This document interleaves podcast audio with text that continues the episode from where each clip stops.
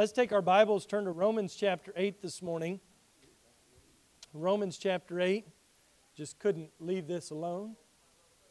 Sure enjoyed celebrating Thanksgiving this year and uh, enjoying and thinking of all of God's goodness to us. I think God has used a lot of the things this year to remind us of how much He loves and cares for us.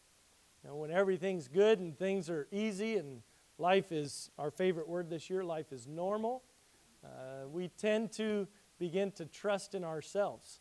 And I think this year has been a good year to remind us that we trust in the Lord. We were reminded, even in a testimony Sunday night, about how God reminds us of His provision when He takes away what is normal and what is expected. We learned about that from the life of Elijah several weeks ago. And uh, God reminds us of His power and His protection, His provision in our lives by taking away those things that we take for granted and we don't think of as coming from Him, even though in reality, everything that we have comes from the Lord. So thankful for that. We can be truly thankful because God gives us every good gift. Every good gift comes from God, and even the bad things, or things we would call as bad things, God works those in our lives to produce good works, to draw us closer to Himself, and to complete the plan that He has for us in our lives. Even today, as we look forward, I hope you're looking forward towards Christmas and all of the special times to come. And we're enjoying the decorations here. And starting next week, I'm sure we'll be singing, or this week even, singing lots of Christmas carols and all those wonderful things that we enjoy. Our Christmas Eve candlelight service on the 24th, and looking forward to beautiful music and candlelight and scripture reading and thinking about that. Our children's Christmas program coming up in a couple of weeks. We're doing that two nights, the 12th and the 13th. So we'll have some tickets for you next week. We're not selling them to you, just using them to make sure we have plenty of seating in our two services. There's going to be lots of fun things as a church, and there'll be probably things you're looking forward to in your individual life. Maybe you're looking forward to some time off work or a vacation or just being home for a day and uh, not running and going hard all the time. Uh, we've enjoyed all of these things, but as, as we go through this, I hope that these things, this stuff, you know, the decorations, the activities, the events, don't distract us from God's goodness, but rather they remind us of God's goodness and God's faithfulness to us and His fulfillment of His promises to us. This fall, in our services here in the preaching, we focused on our faith foundations, where our faith is rooted and what it's built upon. We've considered God's power, we've considered His faithfulness to us, how He worked even in the life of Job, and how He was with Shadrach, Meshach, and Abednego, even in the burning fiery furnace, and that even when God allows thorns in our life, that He uses those for His glory for us. We studied through a bunch of the life of Elijah and of God's work in building him and growing his faith. I'm thankful to focus on these foundations because Christ truly is the only foundation that cannot be shaken, that cannot be stirred, that cannot be broken, that can never pass away. In this time of year when normally we would be enjoying certain activities and events, there may be some who are unable to enjoy what they would normally enjoy or look forward to. Perhaps due to financial challenges, health issues, concerns, uh, divide in our world has made 2020 not what you would have liked. And as we finish out this year, we've got one month left. Hard to believe that. We're in the final month. This, in some ways, to me, this year has gone very fast, and in other ways, the year's gone very slow. It's been, you know, one of those strange years. And as we look forward to 2021, I think we have to be honest and say, well, things may not get better. The problems may continue. There is much frustration still in our world over the uh, differences in of what we believe of truth and morality and, and justice and what is right and what is wrong there is much divide in our world over how to handle a virus and should you take this vaccine or not take this vaccine? Or should you put on a mask or not put on a mask? Should you stay home or should you go out? There's all kinds of confusion, there's all kinds of divide, there's all kinds of problems. I was reading even this week that drug overdoses and suicides are at an all time high, that divorce attorneys have more work than they've ever had before. Our world is in crisis and it is in problem. The answer as a believer is not to just ignore and act like these things don't exist. The answer is not just to put our head in the sand, so to speak, and just hope that it all goes away. But rather, as a believer, we must live in the reality of Christ's love for us. We must be rooted and built upon His firm foundation and in God's work for us. Last week we looked at the question in verse 34 of Romans chapter 8. The question that says this Who is he that condemneth? So we'll see if you were paying attention. You're going to answer the question. I'm going to ask it, you answer it. Who is he that condemneth? All right, one person knows. Let's try again. Let's try again. Who is he that condemneth? Three people answered. All right, let's try again. We're going to we're going to wake up this morning Help me out, okay? Who is he that condemneth? All right, we're halfway there. I don't know. It's a tough crowd. Too much turkey this week. They do say that the chemicals in the turkey makes you sleepy. So, but there was no turkey in those kolaches. I checked this morning. It wasn't even turkey sausage. All right, let's try one more time. Nice and strong, like you really believe it, like you mean it this morning. Who is he that condemneth? No. All right, good. Thank you. Whew.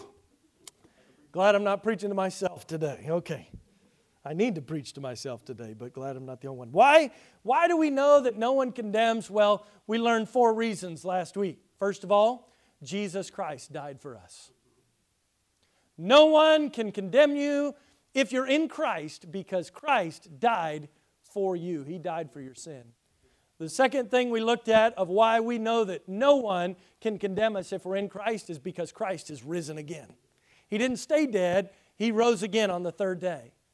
The third reason we looked at last week why we know that no one can condemn us if we're in Christ is that Christ is now seated at the right hand of the Father. We talked about that place of acceptance, that place of power next to the right hand of God the Father. And the fourth and final reason that we talked about last week that we know that no one can condemn us if we're in Christ is because Christ is now making intercession for us. His blood is being pled on our behalf. He applied His work to you and to me to pay for our sin. That was a great question, and you got it four tries later, but you got it. Good answer. No one can condemn us. But I want us to look at one more question this morning that Paul gives here at the end of Romans chapter 8. This is a question probably most of you have read. I'm sure these are verses that you may even go back to from time to time. I will tell you, it is a challenge to preach through familiar passages of Scripture because we tend to read them, we know them, that's good, let's go home now. But I want us to take time to examine this last question that Paul has for us in Romans chapter 8. Let's read just the question together in verse 35. It says this Who shall separate us from the love of Christ? So last week the question was this who is he that condemneth? The answer is no one. This week the question is Who shall separate us from the love of Christ? That's the question in its nugget form, but he adds to it, right? Shall tribulation or distress or persecution or famine or nakedness or peril or sword? Paul here lists seven different hardships or struggles, difficulties that could take place in your life as things that could potentially separate us from the love of Christ. Or he, he's putting them out as options. Does tribulation separate us from the love of Christ? How about peril? How about the sword? How, how about nakedness, famine? Do these things separate us from the love of Christ? Who shall separate us from the love of Christ. The answer to this question is just as clear as the answer to the question that we looked at last week. We know that no one can condemn us in the court of heaven, no matter who they are. So, too, we know that no one and nothing can separate us from the love of Christ. Before we go any further this morning, I want to take some time to define for us what is the love of Christ. What is the love of Christ? Well, to try to define the love of Christ in a few words, I think would be impossible. But let's go to the Word of God and look at a few. I'm going to give you five or six verses of Scripture to help us in our thinking so that we can remind ourselves what is the love of Christ. Ephesians 3, verse 19. And there are many other verses we could pick, but I'm going to give you five of them this morning. Ephesians 3:19 it says and to know the love of Christ which passeth knowledge that ye might be filled with all the fullness of God. It says to know the love of Christ is passes knowledge. It's beyond comprehension. I'm thankful for the love of Christ that is so great, that is so large, that is so vast that we can't fully comprehend it. It says it passes knowledge that you might be filled with all the fullness of God. John 15, 13 describes the love of Christ this way it says, Greater love hath no man than this, that a man lay down his life for his friend. We see the love of Christ as it's demonstrated for us in his death on the cross. Romans 5 8 continues on that theme. It says, But God commendeth his love toward us, in that while we were yet sinners, Christ died for us. What is the love of Christ? How can we, how can we define the love of Christ? Well, I like what 1 John 4:10 says. Herein is love. Not that we love God, but that He loved us and sent His Son to be the propitiation for our sins. He sent His Son to pay for our sin. Love is not defined by what you and I do for God. Love is defined, the love of Christ is defined by what Christ has done for us. So, the love of Christ here in Romans chapter 8 that we cannot be separated from, this is not us being separated in our love for Christ. It is that Christ's love can never be separated from us. Because your love and my love waxes and wanes. But Christ's love never changes. So, the love of Christ is the love that Christ has for us. I love how, how uh, 1 John 4 8 says it this way He that loveth not knoweth not God, God because God is love. God is love. John Wesley in his hymn, Love Divine, All Loves Excelling, d- defined the love of God this way. He said, Jesus, thou art all compassion, pure, unbounded love thou art. I'm so thankful for the love of Christ, the love of Christ that passes all understanding, the love of Christ that was demonstrated in his death on the cross for us, the love of Christ that truly helps to define and helps us to understand who God is because God is love as we look at the love of Christ this morning and the truth that nothing can separate us from this love, I want you to notice, first of all, that the love of Christ is personal. It's a personal love. It's not just a general love, this is a, a, specific kind of love. Now, God does have love for the whole world. John 3:16 tells us that for God so loved the world that he gave his only begotten Son, that whosoever believeth in him should not perish, but have everlasting life. But there are some in the world who will stand before God in judgment someday. And God will cast them into eternal darkness and separation from Him in a place called hell. But see, the love here that's spoken of in Romans chapter 8 is a love that we can never be separated from because it's a specific love. It is a love for His children. those who have trusted in Him as their personal Savior. Romans 8 is speaking to believers. And, we see that, that particular nature of His love or the personal nature of His love even in the question Who shall separate us? Who is the us that He's talking about? He's speaking of believers. Who shall separate us from the love of Christ?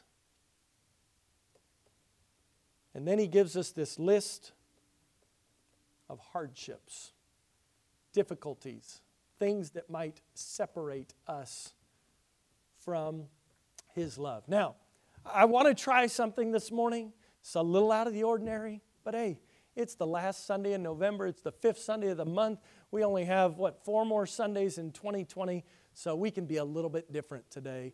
I, I want to illustrate something in verse 35 that I hope will help you understand what we're talking about. So, I need a husband and wife volunteer. You're not going to have to say anything, you're just going to have to stand. Trevor, you're not married, so put your hand down. Don't worry, you won't have to do anything embarrassing. You're just really going to stand up here. So, uh, Rose has been volunteered by Sylvia. I think we have a few married people here this morning. All right. Anybody at all? Nobody wants to volunteer? I'll pick somebody. Marie's coming. Look at her. She's, she's already coming. All right, Matt. Making the new folks do this. All right, Matt. I need you to come over here and stand on this side of the stage. I'm going to separate you from your wife briefly. Okay. Marie, I want you to come over here by the Christmas tree, okay? okay. All right. So we're going to demonstrate what it's like that the love of Christ and nothing can separate us from his love. So we're going to let you demonstrate the love of Christ. We know that you're not God or anything, but, but you're going to illustrate the love of us. You're going to illustrate all of us. And that nothing can separate us from the love of Christ. And he gives here in this verse seven different things. So I need seven more people. Okay, so I'm going to pick seven more people. I, I, I can pick some, let's get seven teenagers. I think we've got seven teenagers in here this morning. So one, two, three, four, five, six. Where's my seventh? Is Gabriel in here? Oh, Jonathan. Yeah, come on up. All right.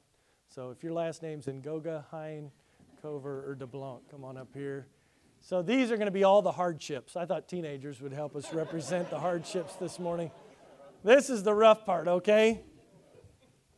All right, so what's our first hardship? What is in your verse there? Tribulation. Trevor, you get to be tribulation. All right? Since your name starts with a T, you get to be tribulation. What's our next one? Distress. Thomas, you can be distress. All right, what's our next one? Persecute. Oh, I'm sorry, Gracie, you have to be persecution. All right, what's our next one? Famine. All right, scoot down, boys. Kezia gets to be famine. Jonathan, who's Jonathan this morning? Nakedness, that's a rough one. All right, what's the next one? Peril. All right, Grant gets to be the sword. Everybody, you know. Although, if you think about it, this is the toughest one because this is the one where you die, okay? all right, so we look at all these hardships, and often, if we're in on Marie's side of things, this is where we live, right? We live over here, and, and we sometimes view the love of Christ as being way over there. And we think, how am I ever going to get from here to there because I got all this stuff in the way? Got sword, peril, tell us who you are. Nakedness, famine, persecution, tribulation, or distress, and, and tribulation. So it's impossible for me to get to Christ because I've got all this stuff in the way. I've got all this mess in life. I want to make a couple points about these seven different things. Tribulation and distress, Paul uses these words three different times together in his letters. They often come together because tribulation refers to the outward stress and the outward hardship that comes upon us in life, whereas distress refers to that inner struggle that we have. Could be that inner mental pain or physical stress that we face. So often we have problems that come from outside and we have problems that come from inside. We have tribulation and we have distress. Then persecution the, the Christians in the New Testament were no strangers to persecution. Just like the Jews in the Old Testament were no strangers to persecution. They faced great persecution for their faith in Christ. And sometimes we look at persecution and we say, that's going to keep us from the love of Christ. We're not going to be able to experience it. Or maybe we look at famine. Well, we may say, well, we haven't experienced that here. People in many places around the world have. What do I do if I don't have enough to eat? What do I do if I don't have enough to wear? That's when things are really getting hard. This is financial and physical pain and suffering. All of these are very real hardships in our life. And then we have peril. That's just imminent danger. Some people feel like they're living in imminent danger all the time, or even the sword. And so when we're here on Marie's side of thing, and this is where we all live, that's what I want you to picture this morning. We all live here. And, and we see all of that. And sometimes we may try to move this direction, but all these things feel like they're keeping us or separating us from the love of Christ. But what we have to understand about the love of Christ is it's not about us trying to run all the way to God because all of this separates us from the love of Christ. The love of Christ, remember, is about what Christ did for us. So it's about God who's more powerful than all these things coming to us. So he comes through all of this, all the hardship, all the distress, all of the pain, all the suffering, and the love of Christ comes to us. It's not us that can always get to the love of Christ. And that's why nothing can separate us from the love of Christ. It's not that these things are not real. Because sometimes in our life, we have this mixed up view in Christianity, and even unsaved people think this about Christians. Well, if you're a Christian, then you shouldn't have any problems. Sometimes Christians tend to just get stuck on that. Like, well, I believed in God. I'm trusting Him. I'm trying to do right. Why am I having all this hardship? I didn't have seven teenagers. No. Why do I all have all this struggle? Following Christ does not mean we have no more hardship. It doesn't mean we have no more pain. It doesn't mean these things are not real. These are very real things. But what it does mean is that with Christ, He can overcome all of these things. Not to necessarily remove them all of our, out of our lives, but to be with us no matter what comes. So, the love of Christ comes to us. So, if, if Marie now is going with the love of Christ and she goes through the sword or through persecution, through famine, through nakedness, through peril, through distress or tribulation, the love of Christ is with her no matter what takes place. I know this took a lot of people to illustrate this, but I hope this kind of helps you picture what the love of Christ does for us. Let's give all these folks a hand. Thanks for helping us. You can go be seated.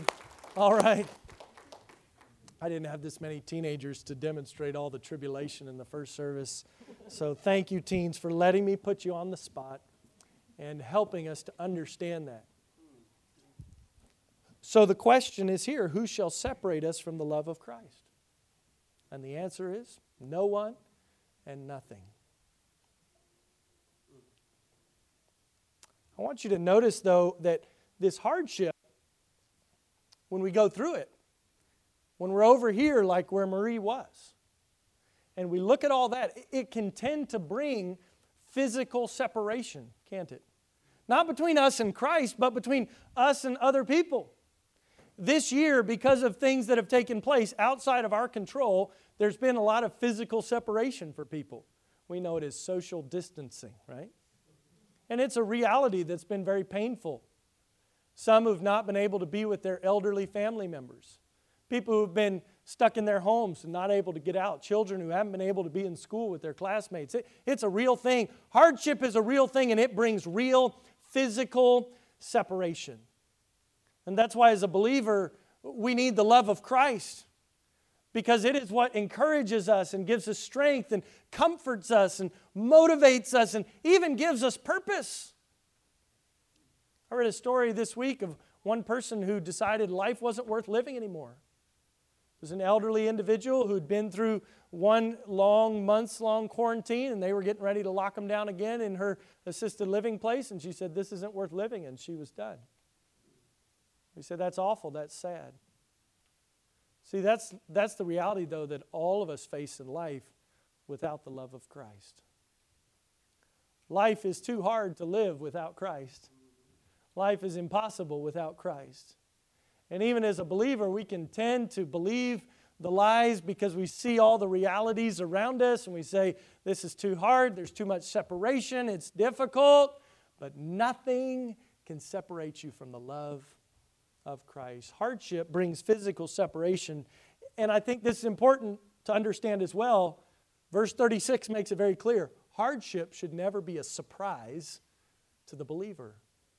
Look at verse 36 in Romans 8. He says, As it is written, For thy sake we are killed all the day long. We are accounted as sheep for the slaughter. Here, Paul is quoting from Psalm 44 22 in the Old Testament. He calls us like sheep being slaughtered, being killed all the day long. As a Christian, that almost seems like an interesting verse to put right here in the middle of this wonderful passage on the love of Christ. Oh, and by the way, Christians get killed all day long. I mean, that's basically what he's saying. Why does he say this? Because the reality is hardship is very real and present even in the life of a believer, even to the place of a sword. Now, God is blessed, God is uniquely provided for us and for most people in this country, we haven't experienced a lot of these things. But these things should not come as a surprise. Rather, I think as a Christian, we have to realize these things ought to be expected.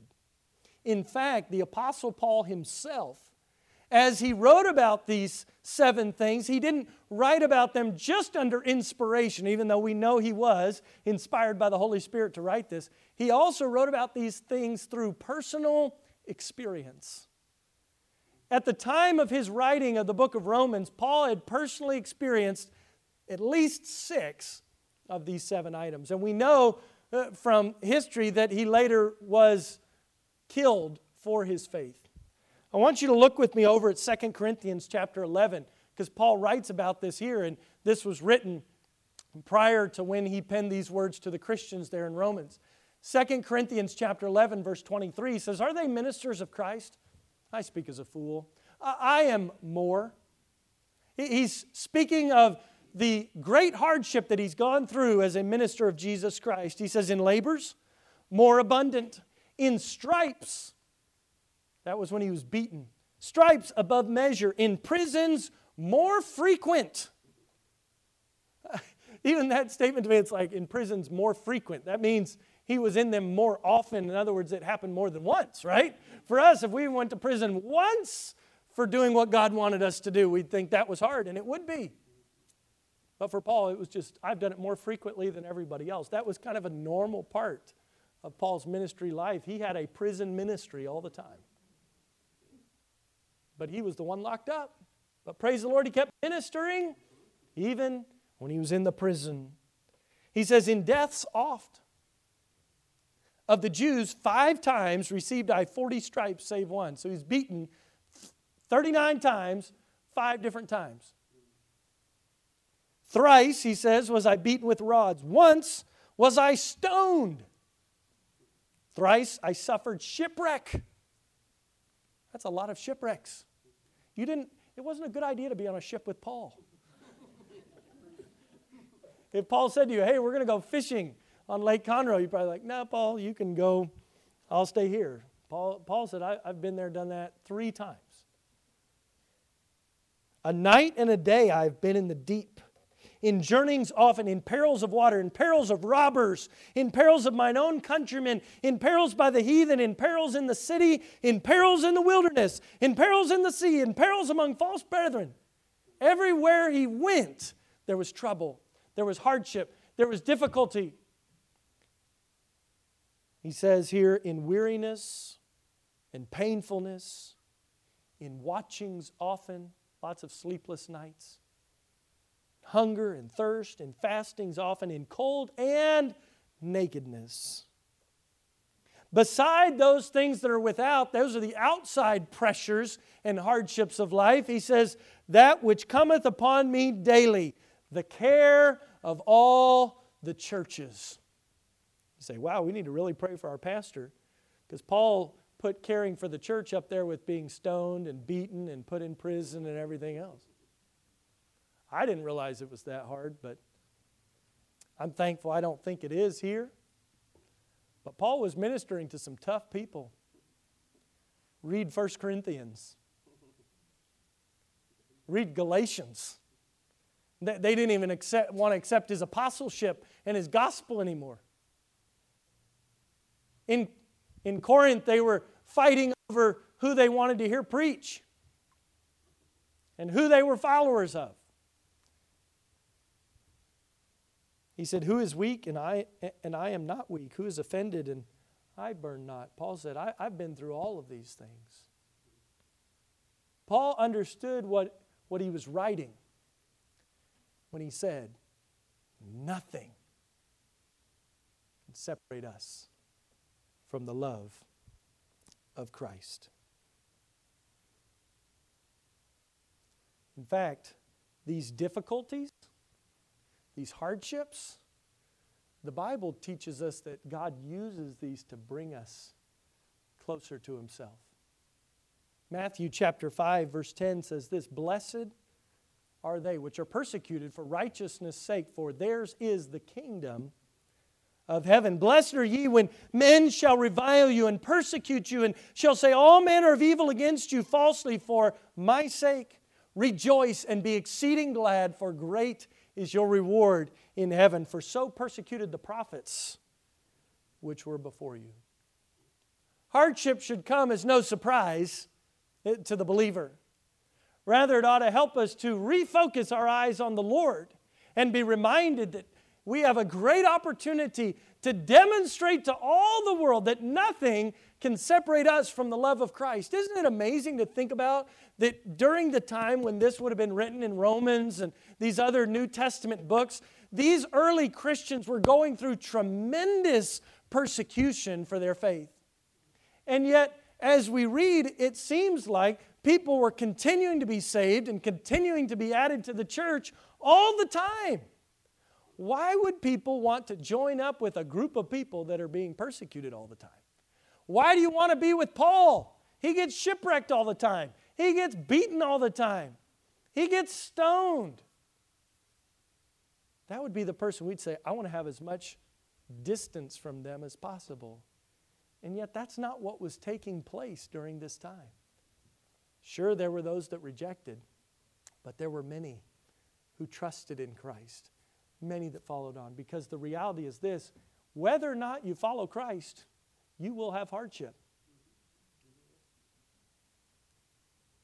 The answer is not, how do I get out of hardship? That's not the question that we have to deal with. Rather, it's, how am I going to get through it? I can try to do it on my own, or I can do it with Christ. And there's only one way that's possible, and that's through Christ. There's nothing that can separate us from the love of Christ. See, this doesn't tell us that, well, well, we just got to kind of just be tough, stick it out. I like what one commentator said. It, Robert Mounce, in his commentary on Romans, he said it this way Christians are not grim Stoics who manage to muddle through somehow. They are victors who have found from experience that God is ever present in their trials and that the love of Christ will empower them to overcome all obstacles in their lives. That's great truth.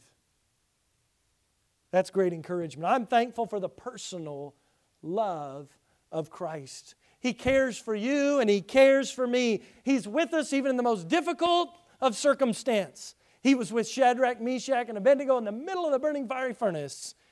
He is with us. So we looked at that list of seven things, right? The, uh, all those hardships, all those difficulties. And maybe you ought to take some time this afternoon to write your own list of seven things. I wrote a few ideas down. In 2020, your list might look something like this shall physical sickness, mental and emotional stress, loss of personal freedoms, lack of food, loss of finances and personal comforts, threats of rioters and looters, or potential loss of life due to fighting and war separate us from the love of Christ? You say, Well, I had some other hardships you didn't include. Well, put yours down. Because no matter what comes, there is nothing that can separate us from the love of Christ. There are some that would say, well, your past choices will separate you from the love of Christ. You've done some things that are just so bad and there's no hope for you. That's not what the Bible teaches. Some would say, well, your background, that'll separate you from the love of Christ.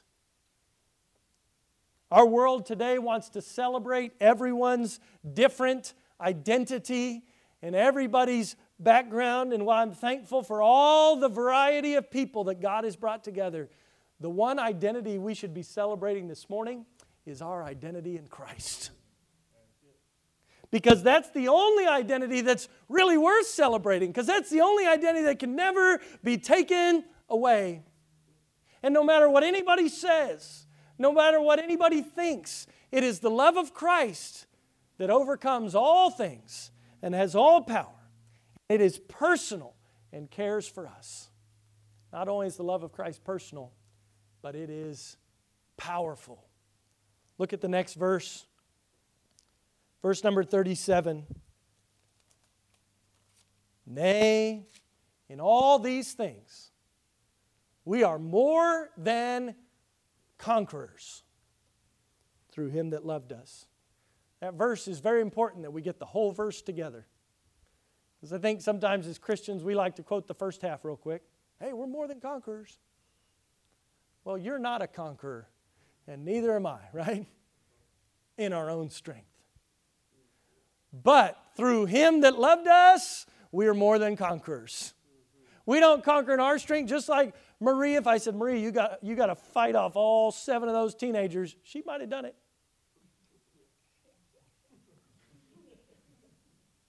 These boys, watch out. These boys start to get big and they look at mom. Moms are tough. They can handle themselves if they have to. But we're going to face things in life that we can't handle, things that we can't conquer, things that we can't overcome. But through Christ, we can. Because He's with us, because He came to us, not because we went to Him. The love of Christ is powerful. Some have said this well, true love conquers all. Well, the only true love is the love of Christ, really. It's the only absolute, pure, perfect, completely self sacrificing love. The love of Christ we see based on these seven things, it's more powerful than any physical power. It's more powerful than tribulation, more powerful than distress, more powerful than peril or famine or nakedness or the sword, any of these things. But it's also more powerful than any spiritual or de- demonic power. And in verse 38 and 39, really we have a transition it starts with the physical, but it moves to more spiritual things. Because there are spiritual or physical hardships that can bring separation in our lives, but Christ's love overcomes all of them. But what about those spiritual hardships? What about the spiritual warfare? I've, I've thought about that a lot this year, and maybe you have too. As you look around in our world, and as you've even lived through the last few months and time together, for many believers, as I've talked to, they said, Boy, I've really, spiritual warfare has been a very real thing. The devil's fighting hard. And for some, maybe this has been, they've experienced that more this year than ever before. And that's why I'm thankful that this passage continues on. It's not just the physical that Christ's love is more powerful than, it's the demonic as well. He gives us 10 more things, as if the first seven weren't enough.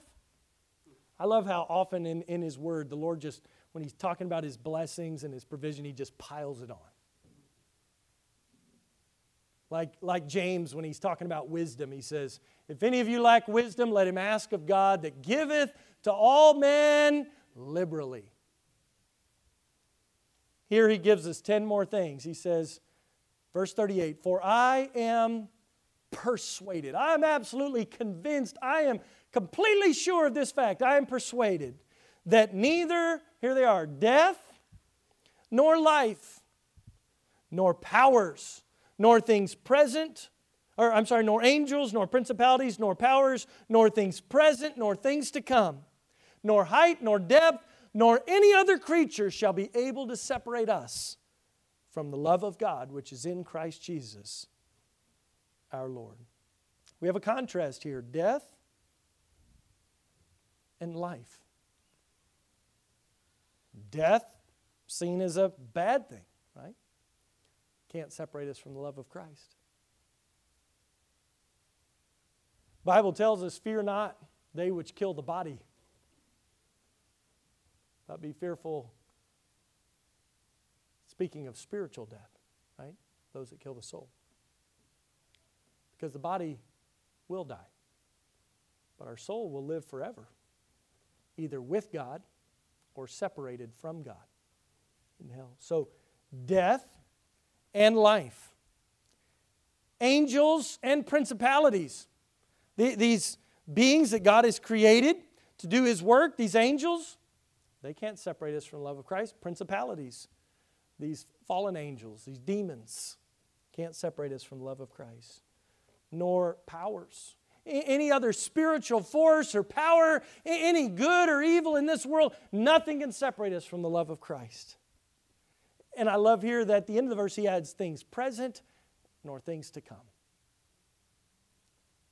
You say, well, we don't know what's going to happen yet. Well, what's next? Right?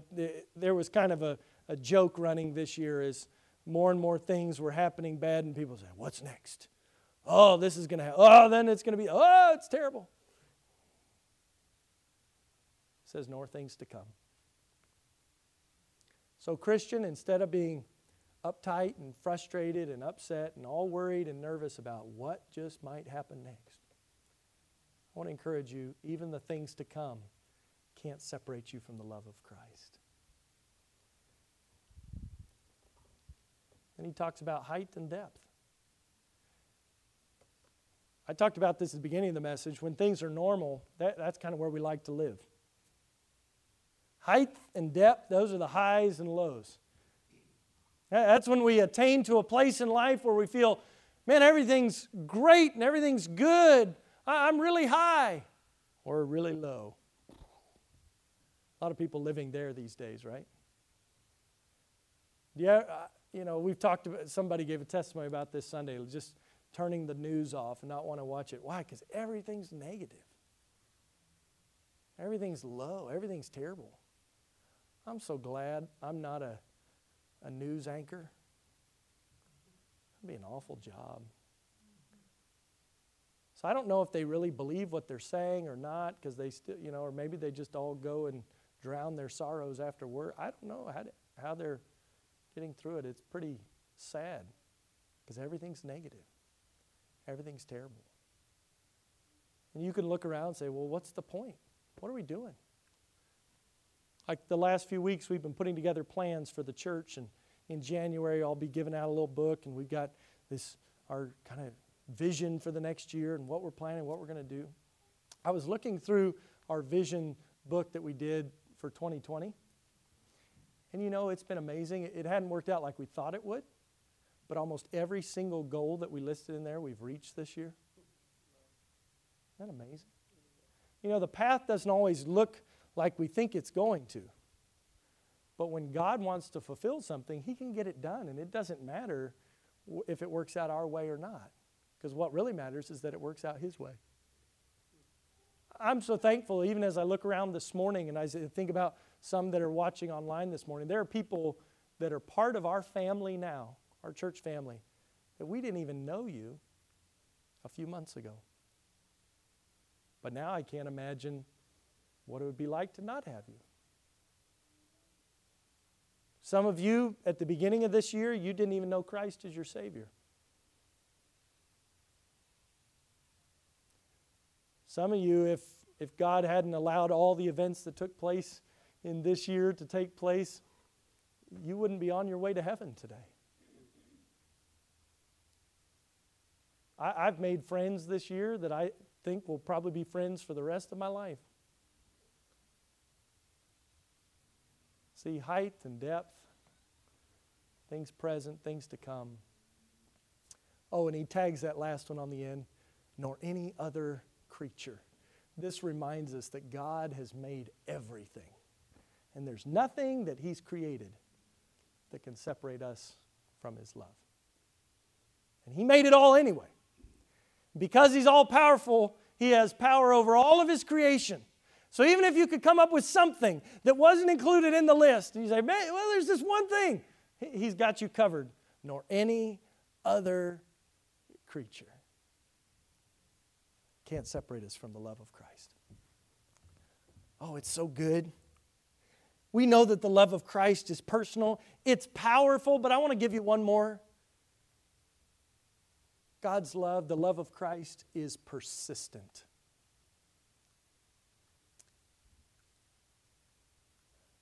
We had our people representing the love of Christ, Matt representing the love of Christ, and Marie representing the rest of us over here. Now they're married, they love each other.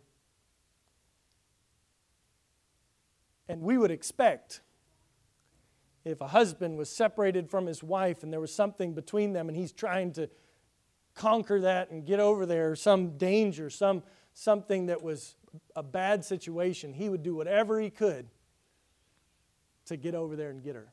What we would not expect is for Matt at some point to say, Eh, I'm tired. I think I'll just take a break now.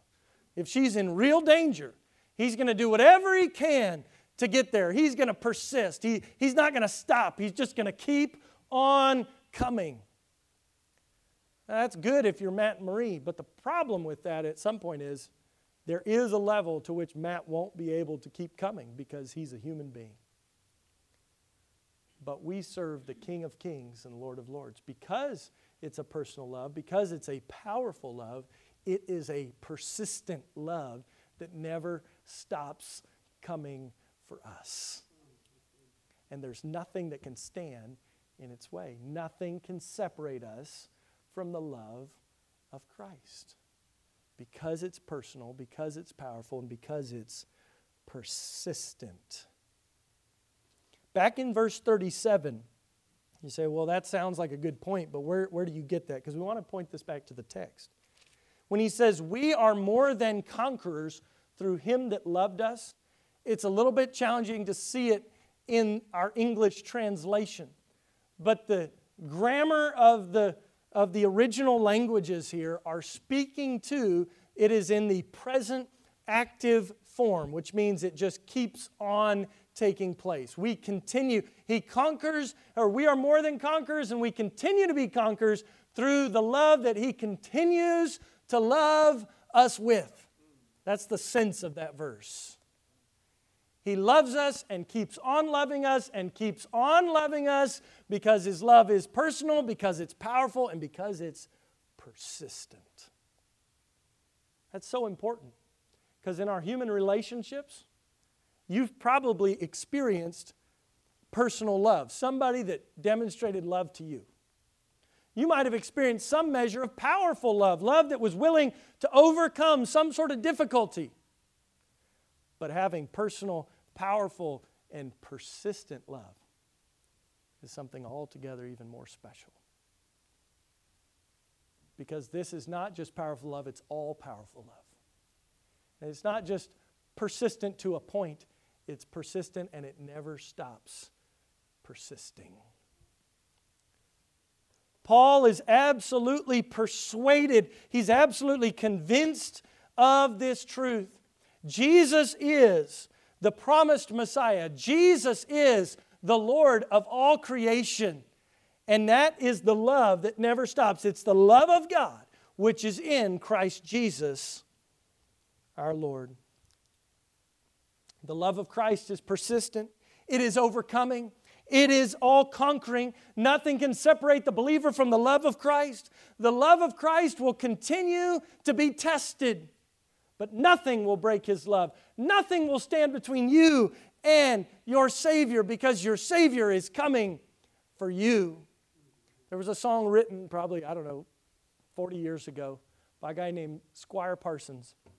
And the title of the song is He Came to Me. says this the gulf that separated me from Christ my Lord. It was so vast, the crossing I could never ford. From where I was to his domain, it seemed so far.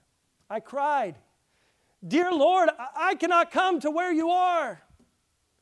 And the chorus says, He came to me. He came to me when I could not come to where He was. He came to me. That's why He died on Calvary when I couldn't come to where He was. He came to me. He came to me when I was bound in chains of my sin. He came to me when I, could find no peace within.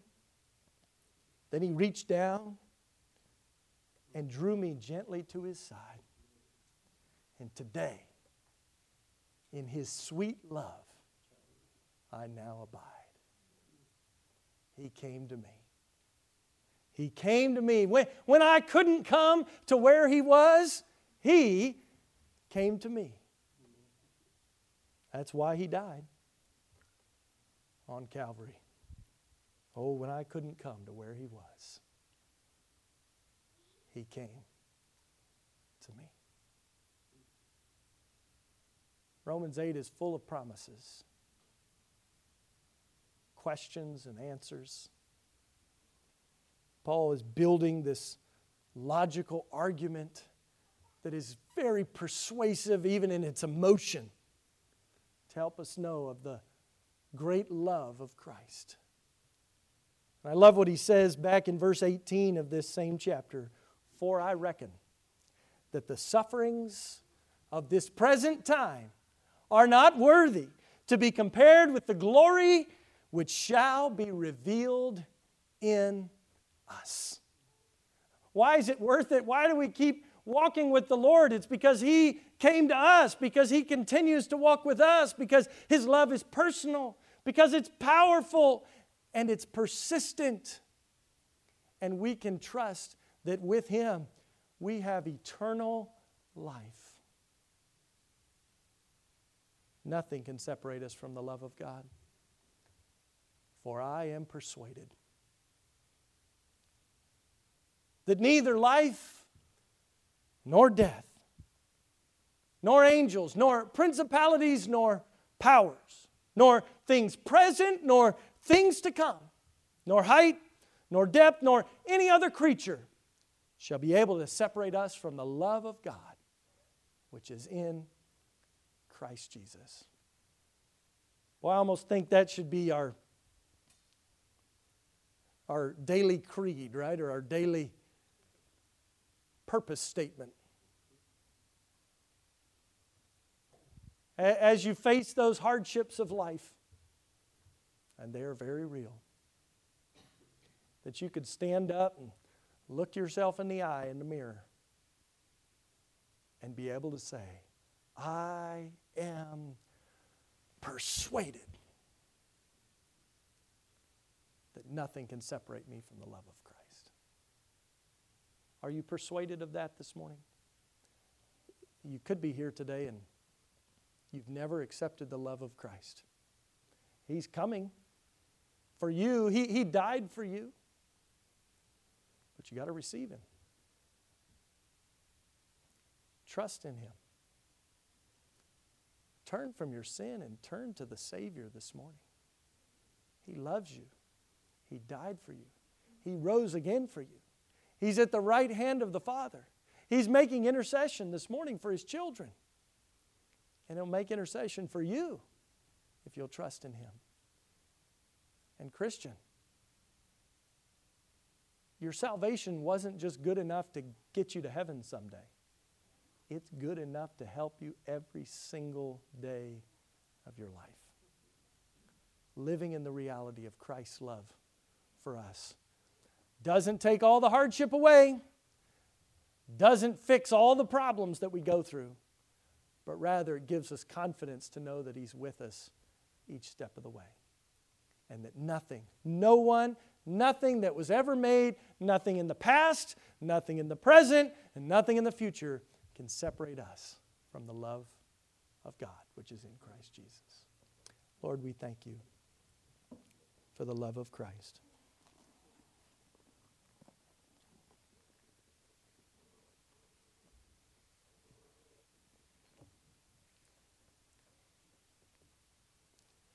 Father, this morning,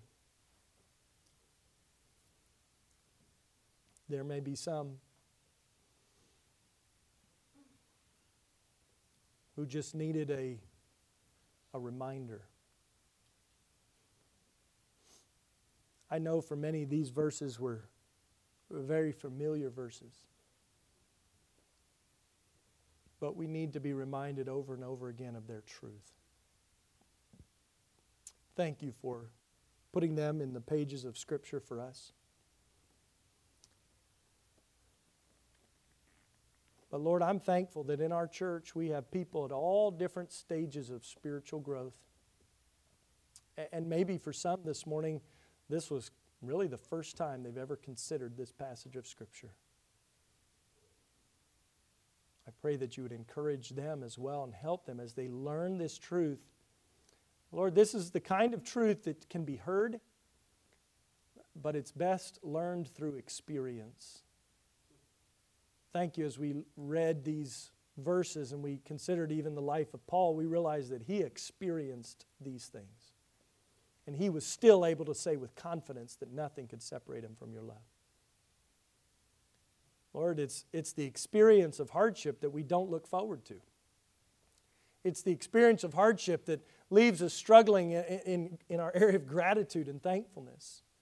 And it causes us to doubt your presence. Help us as we're convinced through your Holy Spirit of the truth of these words for us today.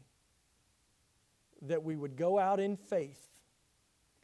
And when we struggle, when we falter, even when we fail, we will look back to you and trust in you because you keep on loving us. Lord, that gives me great confidence as a Christian, as a husband, as a dad, as a pastor, to continue to march forward confidently into the future. I don't know what's going to happen tomorrow, even the rest of today. But I'm trusting in you, and I know that you love me. So I can lead confidently in the areas that you've given me because I can trust in you. I pray for each person that hears this message today that listened this morning. Maybe some will listen later online.